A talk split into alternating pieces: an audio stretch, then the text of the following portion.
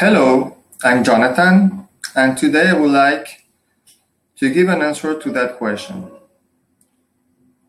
With il, il, and il, ils in French, or l, e-l-l-e, and l, e-l-l-e-s, if there is a difference in the pronunciation, and what does it mean?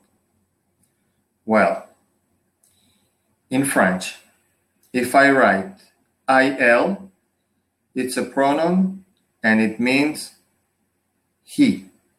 If I write it ils, it means they.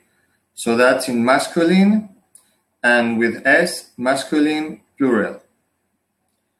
If it's elle, that's a pronoun. It's she. So that's feminine singular. And if I write it E-L-L-E-S, that's the pronoun they. That's feminine plural. Now, let me give you an example in French with the verb to go. Il va. I-L and the verb to go. Va. So, that's singular, masculine. If I say ils vont, now you understand that we're talking about they, masculine plural. Just because of the verb, you are able to know. But there is no difference in the pronunciation. Il va, ils vont. The same for the pronoun she.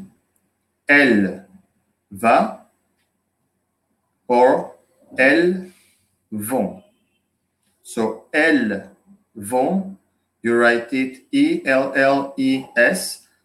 So you know because of the verb vont that we're talking about they, feminine plural. So the answer to the question is no. There is no difference when you hear it or in the pronunciation. Il va. Ils vont. Elle va. Elles vont. No difference at all. That's how it is in French.